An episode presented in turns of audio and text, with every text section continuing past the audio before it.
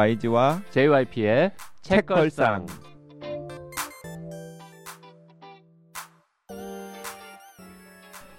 책에 관한 걸쭉하고 상큼한 이야기 YG와 JYP의 책걸상이 찾아왔습니다. YG 강량구입니다. JYP 박재영입니다. 박평 박혜진입니다.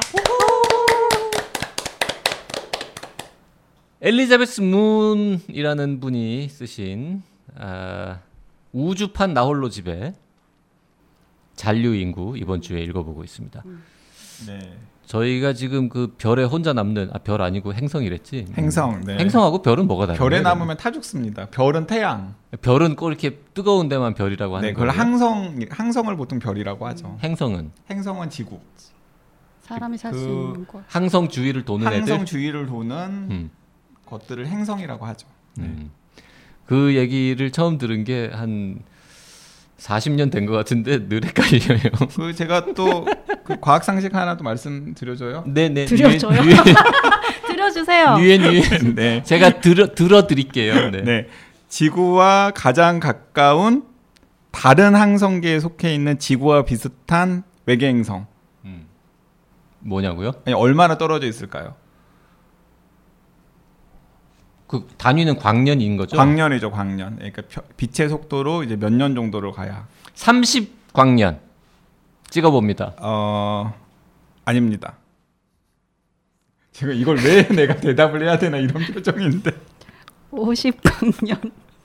나 50강년, 30강년 아니고 뜻밖에도 가깝다면 가까워요. 삼- 4강년, 4강년, 아, 이렇게 내가 올랐지만 사실 잘 모르겠어요. 에이씨. 4강년. 내가 아까 정말로 진심으로 3광년이 떠올랐어요. 근데 왜 갑자기 30으로 바꿨냐면 잔류 인구의 옆 별로 이동해 가잖아요. 옆 행성으로. 근데 네. 그게 한 30광년 되더라고. 그래서 아마 이게 시- 어느 정도는 이 팩트에 기반해서 설정을 하지 않았을까 음. 해서 30광년 불렀는데 네, 그- 4광년? 네, 근데 4강년인데 이게 이제 과학자들이 여러 가지 방법을 통해서 어, 지구랑 크기가 비슷하고 그다음에 이제 그쪽 태양과 거리가 지구와 비슷한 정도의 거리가 있고 그다음에 심지어 요즘에는 그 망원경을 통해서 그 멀리 떨어져 있는 행성의 대기 성분이 어떤지 물이 있는지 없는지 같은 것들도 대충은 알 수가 있어요. 그러니까 그런 것들을 다 확인을 해 보니까 지구와 가장 흡사한 조건을 가지고 있는 외계 행성은 한 빛의 속도로 한 4년 정도 가면은 떨어져 있는 곳에 있구나라는 사실을 좀 확인을 했죠. 그게 이제 지금까지 확인된 곳으로는 가장 가까운. 그, 그래서 그, 그 행성도 뭔가 태양 같은 애 주변을 이렇게 빙빙 돌고 있는 네, 거예요. 빙빙 돌고 있는 거예요. 음. 네, 그걸 이제 프록시마 B라고 하는데 프록시마 B.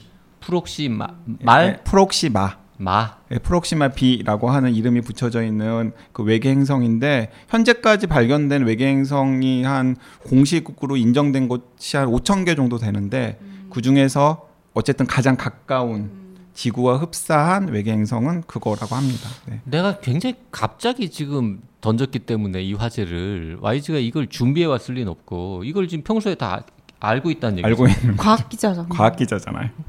강한 과학의 저자분이시죠. 다른 과학 기자도 다 이렇게 이런 걸 다 알고 있어요. 다른 과학 기자 다 이러지 못하죠. 네. 진짜 음. 멋집니다. 그 프록시마 B라는 이름은 가까워서 그렇게 붙였나 보죠. 아니에요. 뭐 아마 그 그게 프록시마라고 하는 항성의 두 번째? 아니 그러니까 프록시마라는 뜻 자체가 가깝다는 뜻이잖아요. 아, 그 그런가요? 단어의 뜻 자체가. 아, 그건 저 몰랐습니다. 네. 아 과학 기자도 이게 또 약간 단어에는 약하군요. 네. 네, 네, 몰랐습니다. 네. 네. 제가 아까 그 프록시 아, 아, 그 수학에 나오는 음. proximal이라고 어, 어, 했던 게 어, 음. 이제 proximal이라고 하면 가까운 쪽이라는 뜻의 네, 형용사니까. 어, 이제 연결됐어요. 음. 연결됐어요. 네. 네, 네. 네, 아무튼 그렇답니다. 음. 자, 어, 잔류 인구라는 작품에서 우리가 한 25%? 한 30% 정도까지 이제 아까 대충 설명을 했어요. 이제 별에 혼자 자꾸 별이래. 그냥 별이라고 쳐줘. 그냥 우리가 그냥 하는 말. 행, 행성에 행성에 행성. 행성. 행성은 좀 너무 그렇잖아, 좀. 아니 행성이지 왜? 왜 어린 왕자 보면은 항상 계속 행성이라고 나오잖아요. 어린 왕자도 심지어 행성이라고 나온대요. 음. 어린 왕자를 제대로 안 읽어서 제가 이렇게 무식한 거군요. 네. 오케이. 그러면 어쨌든 행성에 혼자 떨어져서 이것저것 남아 있는 그 장비들을 활용하면서 재미나게 어? 살고 막 옷도 대충 안 입고 다니고 뭐 야 신난다 이러고 이제 지내는 것까지가 한 3분의 1, 4분의 1 정도. 5분의 1, 5분의 아, 1. 5분의 1. 딱, 딱 사장까지 예, 5분의 1 정도까지 이제 흘러갔어요. 그 다음에 이제 뭔가 일이 벌어지는데 일이 벌어지죠. 그 일이 뭔지까지는 일단 얘기해 봅시다. 아, 그 얘기해 보죠, 뭐. 그 5장에서 조금 더 해도 돼. 아직 멀었어 갈 길이. 일단은 소유권이 다른 기업으로 넘어가잖아요. 그러면은 그 새롭게 그 행성 개발에 대해서 소유권을 가지고 있는 B라는 기업도 당연히 자기들이 관리하는 사람들을 이 행성에 보내 가지고 개발을 하려고 할 것 아니에요. 그래서 이 오피리아라고 하는 할머니가 살고 있는 곳에서 수천 킬로미터 떨어진 그래서 그 새롭게 그 행성에 대한 소유권을 개발권을 가지고 있는 회사가 조사를 하기에는 폭풍도 조금 덜 발생하고 그리고 살기도 더 좋은 곳에 또 사람들을 이주를 시키려고 하는 시도를 하죠. 그런데 시도를 하려 하는데 그 예를 들어서 이제 그 업자들이 어 일본 같은 데다가 네. 도시를 건설했는데 아, 알고 이거 몰랐는데 여기 자꾸 막 지진 나고 막 이렇게 태풍 불고 이러니까 아또 저기 캘리포니아 이런 데 어디 저 저기 비옥하고 좋은 땅이 있다 날씨도 좋고 거기다가 새로 도시를 건설한다 뭐 이런 컨셉인 거죠. 네 맞아요. 그런데 이제 그게 한 수천 킬로미터 떨어져 있는 곳인데 아, 딱 그때 공교롭게도 그 오피리아가 이 인공위성 무선이 간헐적으로 들리는 그 마을의 중앙 센터에서 무슨 일을 하다가 그 이제 난장판을 듣게 되는 거죠. 그래서 뭐 오피리아가 되게 똑똑한 사람이에요. 그러니까 오랫동안 세상살이를 하면서 여러 가지 산전수전 다 겪으면서 그러니까 눈치가 그냥 귀신이에요. 그래서 아 또 그 새로운 기업에서 사람들을 보내려고 하는구나. 근데 어차피 그 사람들은 멀리 있는 곳에 정착을 할 것이기 때문에 그 사람들이 혹시 팽창팽창 해가지고 여기까지 오더라도 나는 이미 죽어서 뭐 다 썩어 있겠지. 아 뭐 그러든지 말든지 하는 찰나에 이상한 일이 생기는 거예요. 막, 오, 뭔가 괴 생물들이 나타났다. 괴 생물들이 우리를 공격한다. 아, 소, 소리만 들리는 거죠 무선 네, 통신처럼. 어, 방어할 수가 없다. 지원군을 보내달라. 우리는 탈출해야 된다. 뭐, 하다가 다 죽는 거예요. 우- 우악 퍼 구당탕 뭐 구당 도와줘 뭐 이런 거 이제 상황인 거죠. 네네네. 야, 이제 그것도 진짜 초반이네요. 하나도 안 중요한 얘기죠. 맞아요. 별로 안 중요한 얘기를 너무 길게 했어요. 그냥 저 몇천 킬로 떨어진 곳에도 뭔가 지금 무슨 일이 벌어지고 있고, 있다라는 거고 어. 우리 동네에서 일어나는 일 중에 중요한 것까지도 또 얘기해도 되잖아요. 음. 아니, 그래서, 오, 이, 이 할머니의 최대 이제 걱정 중에 하나는 현재 나는 아주 평화롭고 좋은데 아, 저놈들이 내가 우주선 안 탄 거를 알고 나를 잡으러 오지 않을까. 처음에는 그렇게 생각했죠. 그런 걱정도 있고. 음, 음, 음. 그 다음에 어, 죽는 건 두렵지 않으나 그래도 내가 여기서 있는 이제 뭐 이런저런 어? 장비들 발전소부터 시작해서 전기도 잘 들어오고 뭐 냉장고도 있고 먹을 것도 있고 한데 이것들을 또 어떻게 관리하 이런 이제 고민도 있고 그러던 와중에 우리 어디까지 얘기할 거야 근데 그러니까 딱 거기까지 그 이야기하면 되지 않을까요? 이제 아니, 그만해 아니, 괴생물체들을. 괴생물체를 만나 는 것까지는 얘기해야 되지 아, 않을까? 그래, 서 여기서 어, 뜻밖의 진실을 알아버린 거예요. 한 중간 정도의 괴생물체가 괴생물체 나오는 게 반도 게안 됐을 아, 때야. 반도 안 음. 돼요. 그게 음. 3분의 1도 안 돼요. 그래서 아니 그 수천 킬로미터 떨어진 있는 곳에서 새로운 이주민들이 착륙을 하려다가 뭔가의 공격을 받고 음. 그 착륙이 무산되고 착륙하려고 시도했던 선발대가 이제 죽는 일을 겪는 거잖아요. 그래서 이제 이 눈치 빠른 이 오피리아 할머니는 알게 되는 거예요. 어? 40년 동안 우리 마을에서는 그 마주친 적이 없었지만 음, 혹시 이 행성에 음.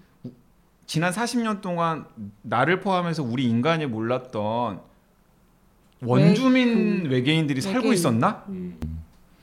외계인이라고 부르든 외계 외계종이라고 하든 외계 종이라고 부르든 괴생물체라고 하든 네. 음, 우리가 몰랐던 새로운 존재가 저 멀리에는 있나 보다. 있나 보다. 아 그러면서 이제 약간 여기서부터 이제 걱정이 되는 거예요. 어, 이제 혹시 이것들이 뭐 나한테까지 오면 어떡하지? 그리고 어쨌든 그 같은 뭐 일면식도 없지만은 인간들이 죽는 걸 봤잖아요. 공격을 받아가지고 그러니까 나를 공격해서 죽이면 어떡하지? 하는 생각이 드는데 또 한편으로는 아 또 죽으면 어때? 뭐나 어차피 나 지금 죽으려고 여기 혼자 남은 건데 아 근데 좀 평온하고 안락하게 죽고 싶었는데 참 재수 더럽군. 닥치는 대로 어쨌든 재미있게 살아보자라고 생각을 하고 되게 소소하게 음. 자기 세계를 꾸려가고 있었는데 그 세계가 이제 예기치 못한 어떤 상황으로 인해서 바뀔 수 있는 거니까 네, 그 지난 시간에 이야기했던 그 벽에도 마지막에 이제 그런 설정이 나오거든요. 근데 이제 그것도 엘리자베스 문이 가져온 것 같아요. 근데 그 벽의 설정은 굉장히 폭력적인 설정으로 나타나는데 이 문이 쓴 오피리아 할머니가 마주친 그 괴생물체들과의 조우는 폭력적이지 않아요. 좀 귀여워요. 귀여워요, 맞아요. 네. 그래서 하여튼 괴생물체들이랑 조우를 합니다. 그러니까 이제 아니나 다를까 사실은 그 괴생물체들이 아니나 다를까는 회당 한 번만 쓰는 걸로 아, 합시다 네네. 우리. 그, 그 괴생물체들이 한 번 썼네. 네, 괴생물체들이 지난 40년 동안 계속해서 관찰하고 있었던 거예요. 그러니까 과학 기술 문- 문명은 인간에 비해서 훨씬 더 열등하지만 직관력이라던가 지혜 같은 건 상당히 있는 40년 동안 관찰하고 있었다는 네. 증거가 나와요? 나와요. 관찰하고 있었던 거죠. 그런가? 음. 네, 관찰하고 있었던 거예요. 지켜보고 있었다. 있다는 게 나오죠. 그래서 어 쟤네들은 뭔가 하늘을 나는 걸 타고 다니고 그 다음에 어 근데 왜 이제야 나타났대? 그 전에 뭐 하다가? 그 전에는 위협이 안 됐으니까. 이- 그리고 어 쟤네들이랑 이렇게 마주쳤을 때 우리들한테 쟤네들이 어떻게 할 줄을 모르니까 약간 조심조심하면서 그냥 거리를 두고 있었고 그리고 심지어는 그 인간이 정착한 그곳이 그 원주민 이게 외계인들도 별로 관심 없는 관심. 없는 지 매력 없는 음. 곳. 아 그래서 하여튼 대면 대면 떨어져 있다가 지금 상황이 바뀌어가지고 이 할머니랑 만나는 걸로. 음. 그런데 어 어쨌든 간에 조우를 해가지고 자기들이 저쪽에 피해를 입혔잖아요. 그래서 그 혼자 남아 있는 것처럼 보이는 하지만은 그 신체 건강한 70대의 할머니. 인간들과 비교했을 때는 음. 뭔가 달라 보이는. 음. 뭐 다른 애들은 다 머리가 없거나 아니면 머리가 까만 뭐 위에 뭔가 까만 걸 쓰고 있는데 저 할머니는 뭔가 하얀 걸 쓰고 있다. 뭐부터 시작해가지고 그리고 뭔가 어쨌든 위협이 좀 덜 될 것 같다. 그래서 접촉을 하는 거죠. 아 이게 이제 진짜 스포일러 특집 이런 거 하고 싶은 마음이 막 들 정도로 뒷부분에 가면은 점점 더 뭐 사건들 사건 사고 재밌는 이야기 많고 그다음에 그러니까 사실은 이 여- 소설의 진정한 그 네, 가치 맞아요. 진가는 뒷부분에 드러나는데 그러니까 여기까지는 여기까지는 어 저는 취향에 따라 엇갈릴 것 같아요. 그러니까 굉장히 그 예를 들어 뭐 벽 같은 작품의 오마주 이런 걸 발견하면서 아 하면서 막 굉장히 좋아하실 만한 분들도 있을 것 같고 그 다음에 또 어떤 분들은 아뭐 너무 고금하다. 도대체 이거 이야기들 언제 나오는 거야? 뭐 이런 것도 있는 것 같고 이거 세바공님 JYP님 책 읽으신 거 맞냐고 근데 저는 처음에 이 소설을 읽고 그러니까 그 되게 소박한데? 라는 생각을 한 거예요. 그러니까 앞부분. 앞부분을 네. 읽고서 앞부분 읽고서는 이렇게 귀엽고 소박하구나. 근데 이게 시간이 지나면서 그 괴생명체와 오피리아가 맺는 관계들이 그 소박함을 넘어서는 맞아요. 깊이가 있더라고요. 그리고 최근 한 몇 년 동안 봤었던 SF 영화들 중에서 다른 생명체를 만났을 때 소통하는 방식이라든지 이런 거는 아, 이 원류에 있는 작품들이 이런 작품들이 있나 보다 하는 생각이 들었어요. 그러니까 맞아요. 그러니까, 그러니까 전혀 다른 그러니까 진짜 전혀 다른 전혀 다른 뭐 당연히 생김새 자체도 완전히 다르죠. 약간 그 괴생명체는 도마뱀과 돌덩이를 섞어놓은 듯한 그런 생김새. 뭘까요, 그게? 그러니까 아주 자세하게 묘사가 나오진 사실 않는데 네, 네. 근데 우리가 짐작해 보면 글쎄 뭐 좀 뭘 연상하면서 그러니까 봤어요? 어쨌든 새끼 새끼들은 그냥 마음속으로는 저 옛날에 그렘린 같은 영화 있었잖아요. 아. 네, 그런데 나오는 그런 모습? 근데 이제 뒷부분에 보면 새끼들을 놓고서 그 싫어하는 사람들이 굉장히 아 뭐 이런 징그러운 도마뱀 뭐 이런 음. 식으로 파충류 도마뱀, 같은 어, 거. 묘사하는 거니까 파충류랑 음. 뭔가 좀 그 나무 같은 오래된 나무 고목 같은 걸 약간 섞어 놓은 듯한. 그래서 처음에는 이 오피리아 할머니가 저것들이 도대체 뭔가 하고 막 의아하게 생각을 하잖아요. 그 하여튼 어 줄거리는 이제 그만 얘기해야 될 것 같은데 어쨌든 그 혼자 행성에 남겨진 할머니가 어 우연히 마주친 괴 생명체들 괴 동물들 할머니 입장에선 괴 어. 쟤네는 저쪽 입장에서는 할머니가 괴, 괴 그리고, 할머니고 그리고 중간 중간에 저쪽 시각이 나와요. 그게 제일 재밌었어요. 어, 재밌어. 하여튼 그래서 그 양쪽의 인- 낯선 존재들이 서로 서로 교류하면서 뭔가 이해하고 이렇게 이렇게 흘러가는 이야기가 있고 거기에 이제 양념으로 정말로 이 뭔가 이 버려진 도시 타운을 수습하기 위해서 이 뭐라 그래야 돼? 이제 회사 직원들, 회사 직원들. 음 약간 나쁜 놈들? 느낌의? 그러니까 이제 회사 직원들 연구자들? 네, 뭐 이런 회사, 사람들이 네, 회사 직원들 중에는 행정 관료도 있고 그다음에 군인들도 있고 뭐 인류학자, 언어학자, 있고. 뭐 과학자 같은 그러니까 연구자들도 이런 사람들이 이제 그 스페이스 셔틀 같은 거를 타고 여기 도착하는 바람에 이제 삼자 세 그룹이 이제 또 관계를 만들기 있고. 하죠. 한 그룹은 이제 오필리아 할머니 혼자고 그렇죠.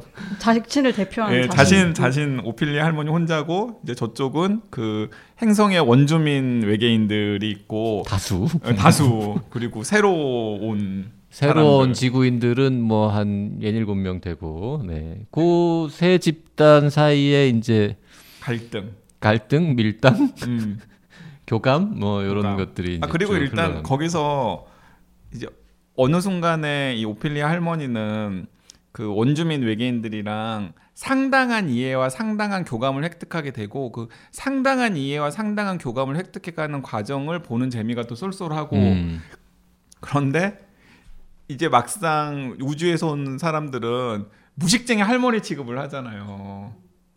그래서 오피리아 할머니가 뭐라고 얘기할 때마다 아 그런 무식한 소리 하지 말라고 그러면서 막 뭐라 뭐라 뭐 얘기하고 어, 빨리 정신 차리고 우리가 우주선 만들어 줄 테니까 얼른 그 아들이랑 며느리 뒤따라 가라고 이야기를 하고 자, 우리가 이제 출발 비디오 여행 같은 걸 보면 어, 영화 소개를 이렇게 막 한참 하잖아요. 음, 그래서 다본 아니, 것처럼. 저렇게 저렇게 다 보여주면은 누가 저걸 보러 가? 저 뒤에도 얘기가 더 많은 거야?라고 느낄 때가 있는데 실제로 그 영화 보면 그 이후로도 이야기가 한참 계속되잖아요. 한참 진행이 되는데 어, 딱이 소설도 그렇습니다. 네, 중간 중간에 안 한 이야기들이 너무나 네, 많아요. 지금 저희가 굉장히 많은 얘기를 해드린 것 같지만 이 이후에도 많은 이야기들이 흘러갑니다. 뭐 그렇다고 이게 무슨 뭐 천쪽짜리 책이냐 그렇지도 않고 뭐 한 400, 한 50쪽, 400쪽 조금 넘는 정도인데 음, 뒤쪽이 더 재밌습니다.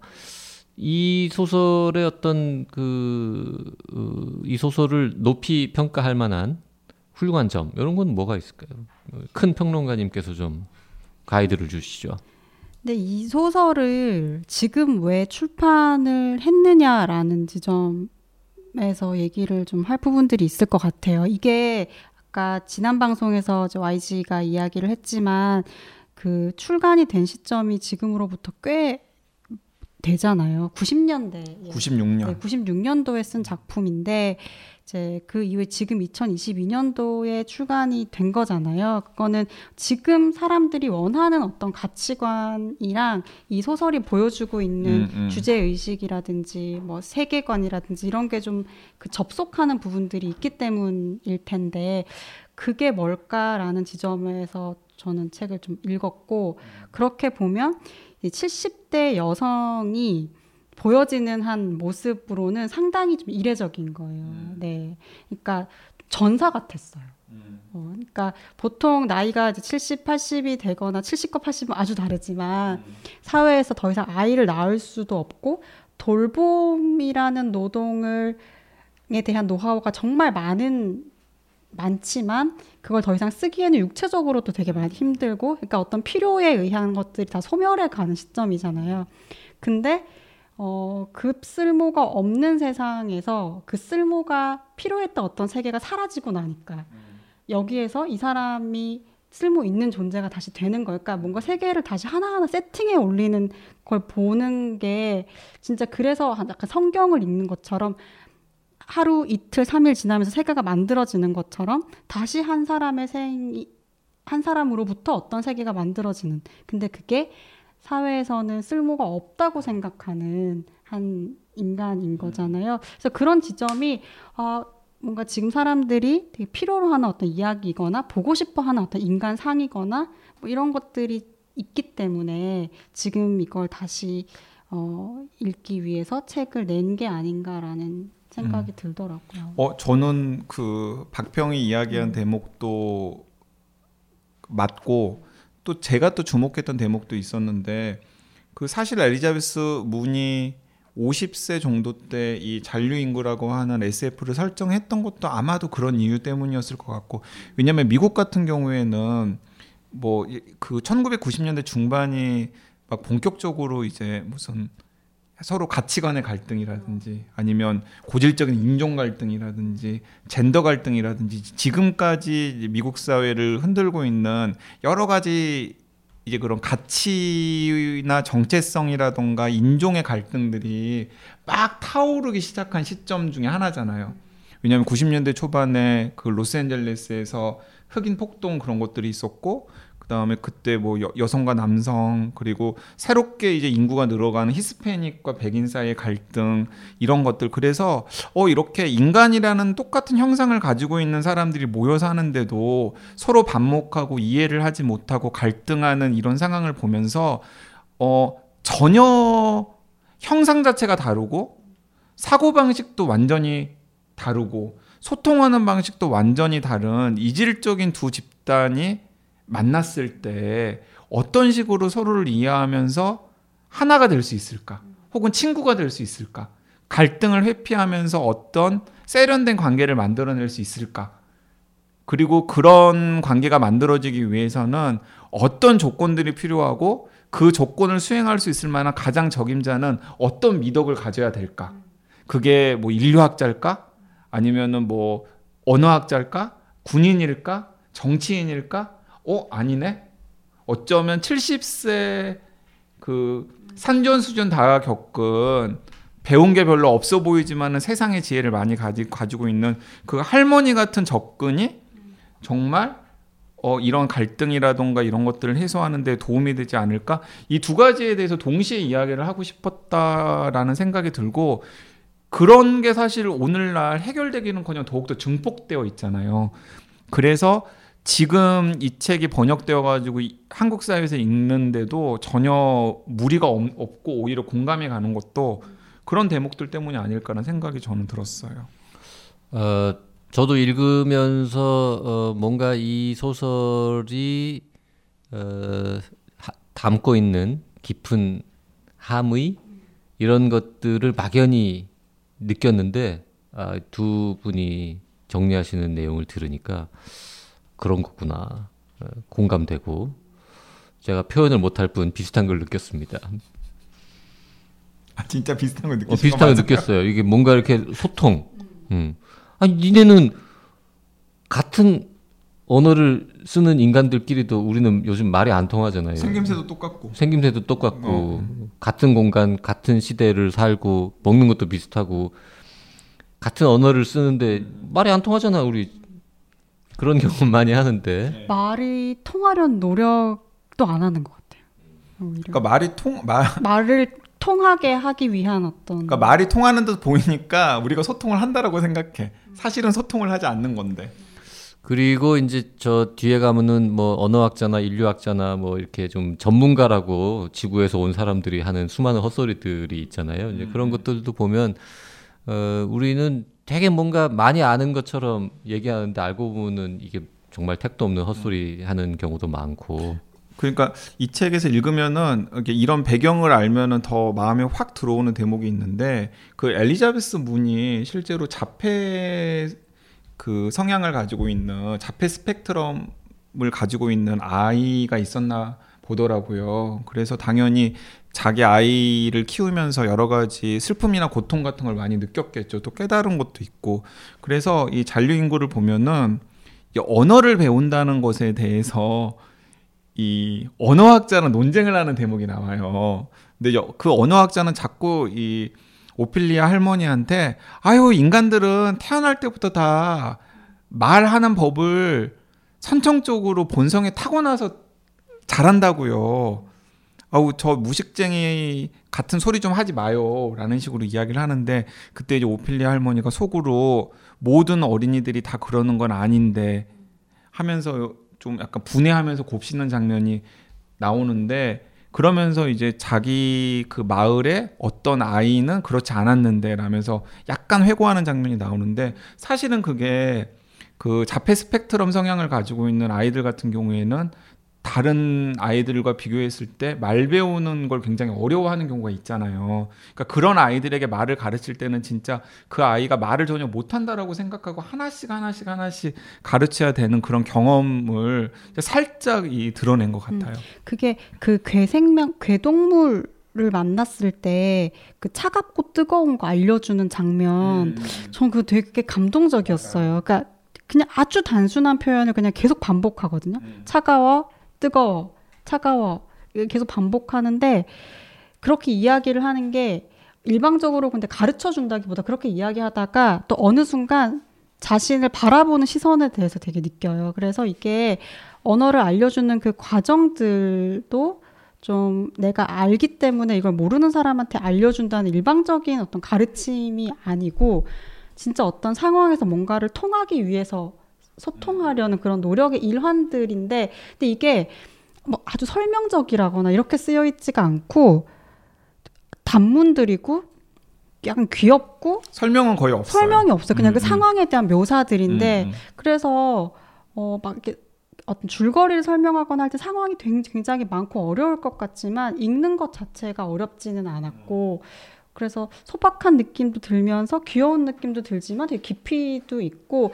궁극적으로는 그러니까 어 어떤 이런 인물들을 다시 불러내고 보고 싶어 하는 데는 욕망이 있는 거잖아요. 근데 그 욕망의 한가운데는 우리가 배우고 싶어 하는 게 뭔지에 대한 그 갈급이 있는 것 같아요. 그러니까 이 할머니가 보여준, 이 오피리아라는 인물이 보여주는 지혜나 행동들에서 진짜 지금 우리가 배우고 싶어 하는 뭔가, 혹은 어른의 어떤 모습들이 있는 것 같아요. 그래서 이게 묘하게 위로가 되는 그런 아주 혼자 있지만 혼자 남아서 살아가고 있는 이 할머니에게서 어, 어떤 미래의 모습을 보게 되는 희한한 역설도 좀 느꼈고 네, 그런 책이었어요. 음. 그리고 이 책을 읽다 보면은 여러 번 할 수밖에 없는 생각이 아, 이 번역가는 정말 개고생을 했겠구나.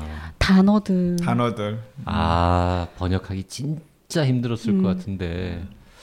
뭐, 그럭저럭 그래도 별 무리 없이, 음. 네, 무난하게 우리가 잘 읽, 읽고 맥락을 이해할 수 있도록 번역도 참 잘 하신 것 같아요. 음. 음.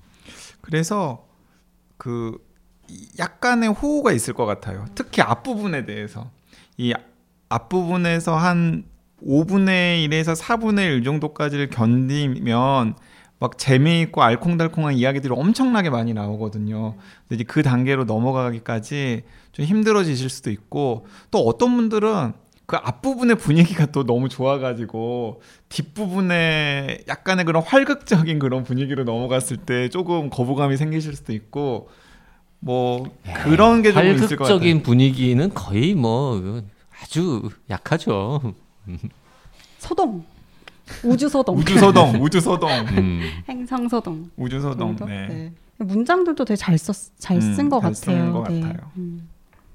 그래서 보통 요즘 SF 소설들이 워낙 인기가 많고 그 SF를 쓰는 작가들에 대한 어떤 팬들도 점점 많아지고 있잖아요. 그래서 그 분야의 어떤 고전으로 삼을 만한 작품들을 계속해서 독자들이 원하고 특히 이런 수, 그 외국 책 같은 경우에는 계속 번역이 되고 있는데 잔류 인구는 그 정점에 있는 작품인 것 같아요. 음. 다른 존재들 그리고 엘리자베스 문이 계속 그 써왔던 작품들 중에서 가장 유명하다고 하는 이 어둠의 속도 같은 경우도 어 자폐의 어떤 그 시선 시점으로 바라봤을 때 그 정상성과 비정상성의 경계에 대해서 계속해서 묻게 만든 어떤 소설이라고 하는 것을 보면 이 엘리자베스 문이 갖고 있는 어떤 세계관이 지금 한국에서 활발하게 활동하는 SF 작가들에게도 되게 큰 영향을 준 것 같고 그런 맥락으로 하나의 류가 이렇게 형성이 돼 있는 음. 것 같아요. 그리고 그 저는 또 재밌었던 게 이 잔류인구 번역하신 강선재 번역 가의 대표 버- 대표작 중에 하나가 그 나를 찾아줘예요. 네. 길리언 플린의 나를 찾아줘를 번역하신 분이 이 엘리자베스 문의 잔류인구도 번역을 하셨더라고요. 그래서 그 나를 찾아줘도 제 기억에 굉장히 날렵하게 재미있게 번역을 하셨다라는 느낌이 들었는데 그 아까 JYP도 잠깐 이, 이야기했지만 이 잔류인구도 아마 번역하기 굉장히 어려웠을 것 같- 같은데도 진짜 잘 읽히게끔 번역을 해 주신 것 같더라고요. 음, 그러게요.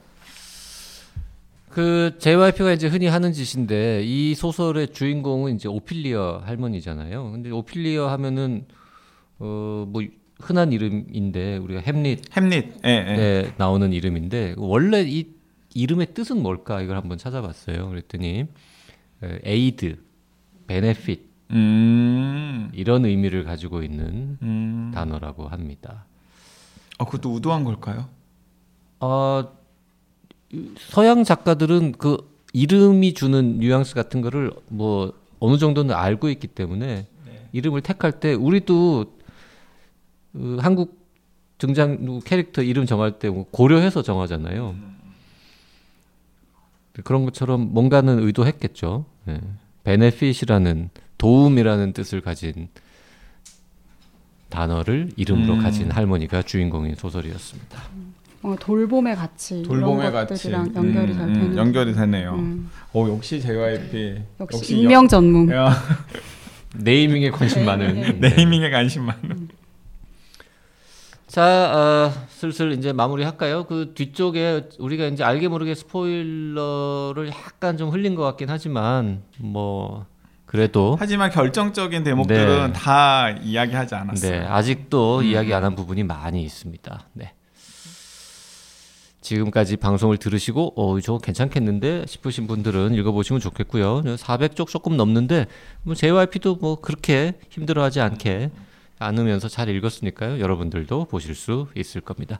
댓글 좀 소개하면서 마무리 해볼까요? 네, 켈리님께서 어, 북유럽 가려면 돈 모아야겠다고 준비하고 있겠다라는 각오를 밝히셨습니다. 재미삼아 1님 오늘 출근길에 우볼빛 주문했습니다. YG가 강권하는 이 책 기대가 큽니다. 네, 두루두루 두루미님께서도 오 드디어 우벌빛을 하네요. 썸네일 뜬 것만 보고 글 남깁니다. JYP가 과연 읽으셨을지 어떻게 읽으셨을지 많이 궁금합니다. 네, 혼비님 나오셨는데 많이 그리웠다고 댓글 남기셨습니다. 동광동 호랑이님도 우볼빛 방송 기다렸다고 하시면서 책에 대한 세 분의 반응 모두 공감이 많이 됩니다. 저도 책 읽고 생말로 검색해봤는데요. 구글 어스에서 3D 재현된 위성 사진을 보니 성벽부터 도시의 전경까지 생생하게 볼 수 있어서 소설의 정취가 더 잘 느껴지더라고요. 그리고 뜬금없게도 이 책 덕분에 천 쪽 정도 되는 벽돌 책을 읽기 시작했습니다. 앞이 안 보이는 조카에게 책 읽어주는 장면이 기억에 남아서요. 찰스 다윈의 비글호 항해기를 샀거든요. 좋은 책 소개해 주셔서 감사합니다. 네. 아, 아. 과연 이 천 쪽을 다 읽으실 수 있을까요? 음, 뮤즈의 집입니다. 읽은 책에 대한 방송 듣는 것이 이런 기분이군요. 혼비님이 이 책에 보내는 모든 찬사에 맞아 맞아 공감하면서 들었어요. 인생책 등급과 함께 YG님에 대한 애정도 급상승입니다. 대학 때 소설 평론 연습하면서 비관적인 현대 소설을 많이 읽어서 진로 바꾼 뒤로는 소설은 전혀 읽지 않았어요. 그런데 이 책을 읽고 사람에게 왜 문학이 필요한가를 다시 생각하게 되었어요. 내가 경험해보지 못한 세계 속으로 들어가 나와 다른 인간이 어떻게 살아가는가를 지켜보면서 저의 생각이 깊어지고 겸허해짐을 느꼈습니다. 덧붙여 "헉, 작가가 남자였다니. 네. 어, 이 책을 읽으시려는 분들께 말씀드리고 싶어요. 혼자 조용히 오래 읽을 수 있는 환경에서 읽기 시작하시라고요. 마법처럼 시공간이 사라지고 생말로 마을에 서 있는 것처럼 생생하게 느껴지거든요. 바다 냄새, 복숭아 냄새.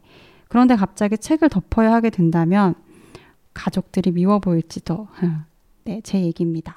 이거는 작정하고 일요일 오후에 밖으로 나와서 읽었는데 몇 시간이 흐르는지도 몰랐답니다. 어, 마지막에 없어도 될 만한 에필로그. 작가님 굳이 덧붙여줘서 고맙습니다. 없었으면 서운할 뻔 유 덕분에 여운을 달래봅니다. 네. 네, 어, 플라님께서는 어, 우볼빛 다른 의견의 손. 네, 일단 저는 작품성은 인정하지만 기억에 남을 만큼은 아니었습니다. 사실 읽은 책인데도 기억을 못하고 또 대출을 분명 제가 좋아할 만한 스토리인데 왜 그랬을까 추측해 보니 2014년에 퓰리처상을 받은 도나타트에 묻혔던 것 같습니다.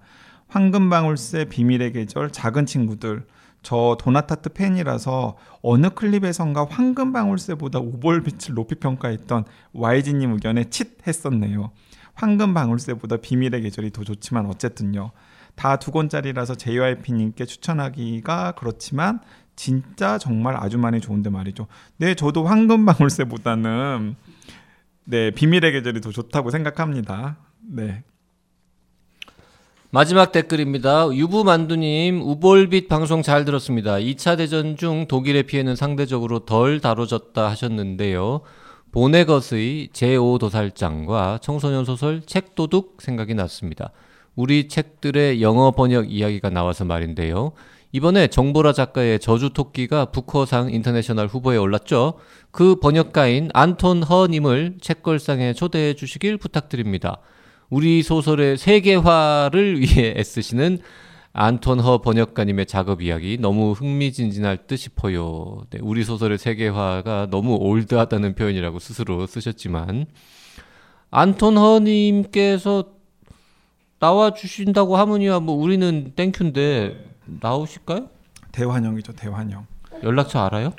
아, 뭐 연락처야 출판사에 수소문 해보면 알 수 있을 텐데 안토노님께서 책걸상 나와주시면 정말 반가울 것 같고 아마 안토노님이 나오면 JYP는 여중기를 선물하고 YG는 과학의 품격과 한국 과학의 세계화, 한국 여행책의 세계화를 어, 네. 문학만 너무 좋아하시지 말고 뭐 이런 책들도 좀 좋아하시라라고 선물을 할 것 같아요. 네. 연락해 봅시다. 네, 안토노님 음. 연락 한번 해보겠습니다. 시도해 볼게요. 네, 네. 그 사진 봤는데 근사하게 이렇게 훈남이시더라고요. 음. 네. 네, 안토노님 훈남이시랍니다. 네.